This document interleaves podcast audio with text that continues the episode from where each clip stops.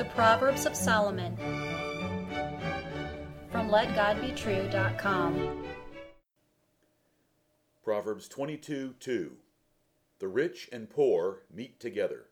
The Lord is the maker of them all. The rich and poor have many similarities. God Jehovah made them both. Learn their similarities and do not despise or envy either one of them. A godly worldview is great wisdom.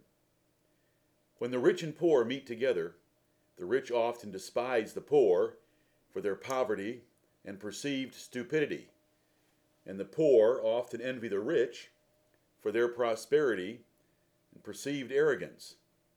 But the Lord made them both, and they have no reason to resent each other. For if the truth be told, they both arrived naked and destitute, and they shall both leave this world the very same way. The rich and poor meet together at birth and death. And you should observe they are very equal in many other important matters. They are born the same way, arrive naked, are unconscious and ignorant, are sinners before God, are vulnerable to the same diseases, are tempted by the same sins, and meet God after death with the same amount of assets. The financial difference between the rich and poor was not their decision.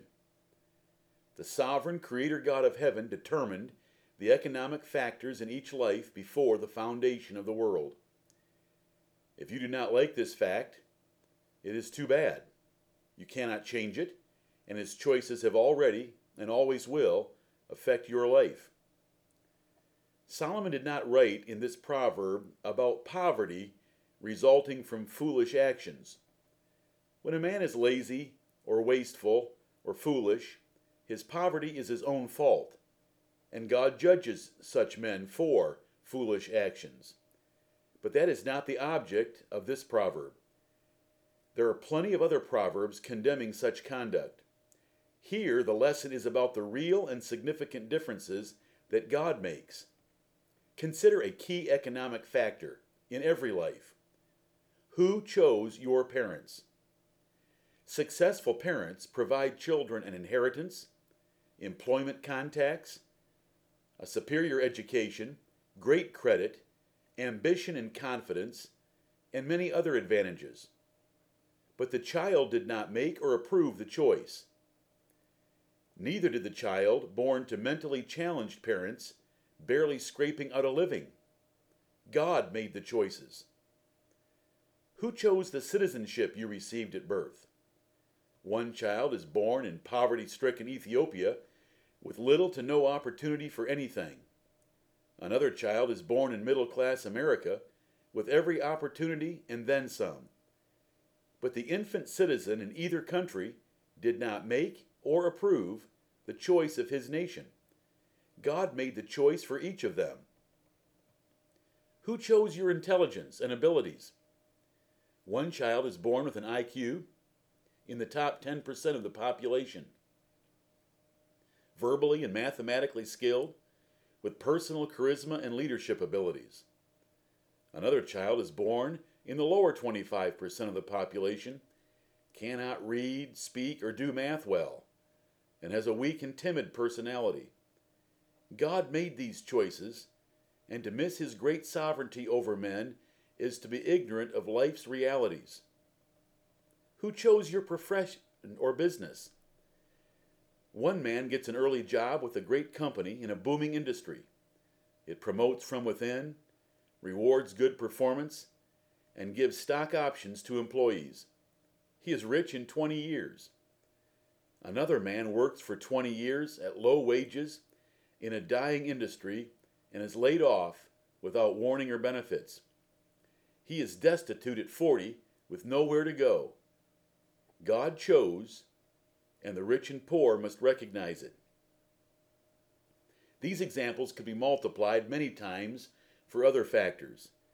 God determined the important factors that lead to financial success before you were born.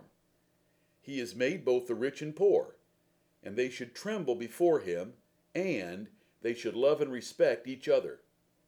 No man knows the future, but the God of heaven does, and he blesses or deprives men accordingly. He knows all the factors and distributes them according to his own will. You must settle any question you have about God's sovereignty in these factors. Solomon stated this axiom, and he recorded it in his philosophy book, Ecclesiastes. And I quote I returned and saw under the sun that the race is not to the swift, nor the battle to the strong, neither yet bread to the wise, nor yet riches to men of understanding, nor yet favor to men of skill, but time and chance happeneth to them all. End of quote. Who is responsible for this time and chance? Solomon gave you Proverb 16:33. The lot is cast into the lap, but the whole disposing thereof is of the Lord. Events of time and chance are under the government of God. The rich and poor also meet together in another circumstance. They come together necessarily in economic pursuits, for the one cannot exist without the other. The poor provide the labor, service, and trades to supply the rich with food, service, and luxuries, and the rich provide the poor with employment, wages, and purchases of their products. If all men were either rich or poor, the advanced economies the world has would come to a grinding and screeching halt. Because if all were poor, who would provide the capital? If all were rich, who would provide the labor? The rich and poor meet together because they need each other. And this mutually pleasing relationship extends to the church as well, where those rich in spiritual gifts should not despise those less gifted. When the rich and poor meet together, the rich should care for the poor and be willing to distribute of their abundance to the needs of the poor. And the poor should be willing to honor and rejoice with the rich for God's good favor upon them.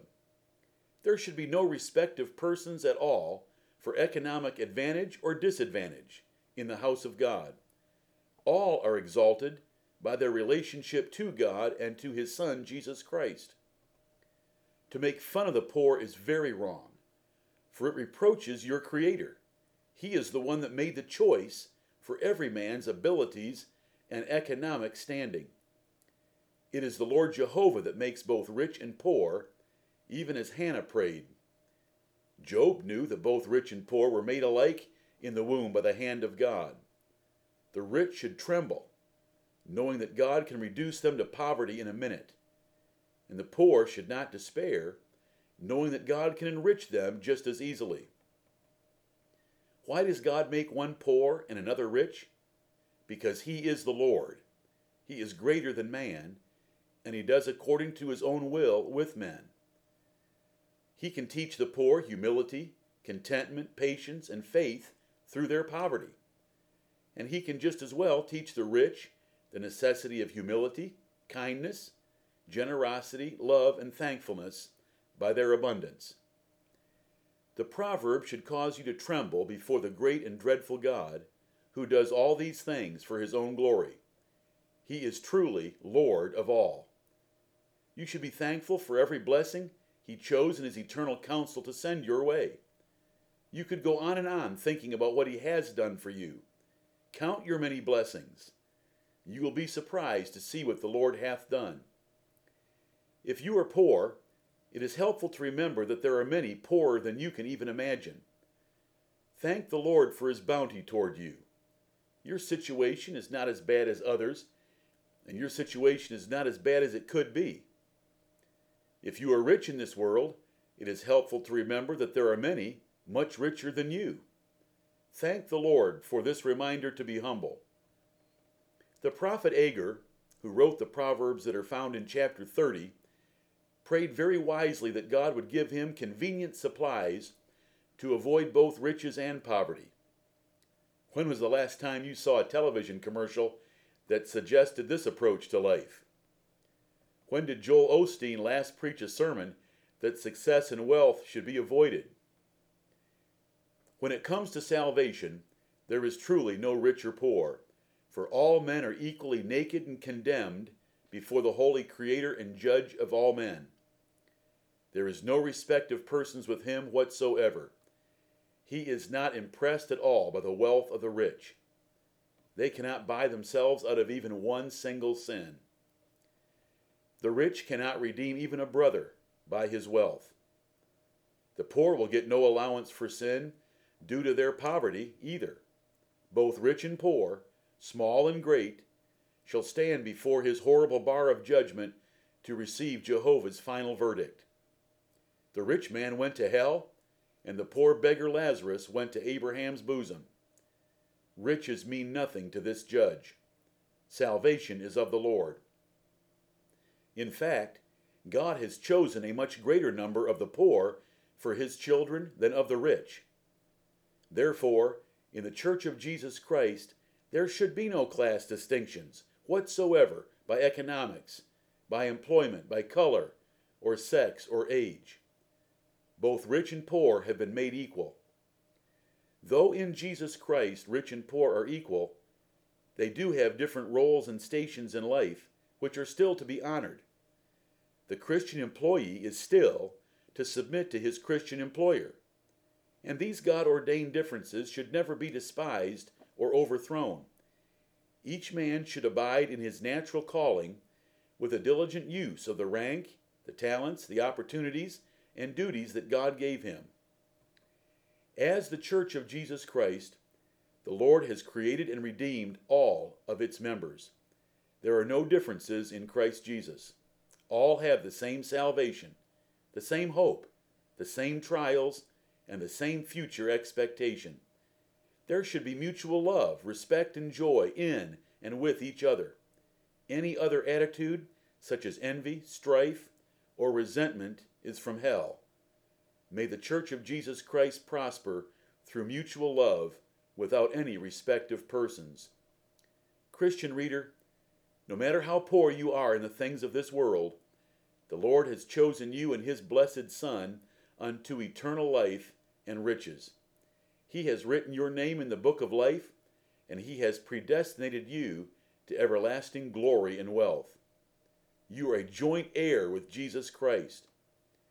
You should be able to sing his praises forever, for your heaven in the future far outweighs the empty riches of the wicked in this world.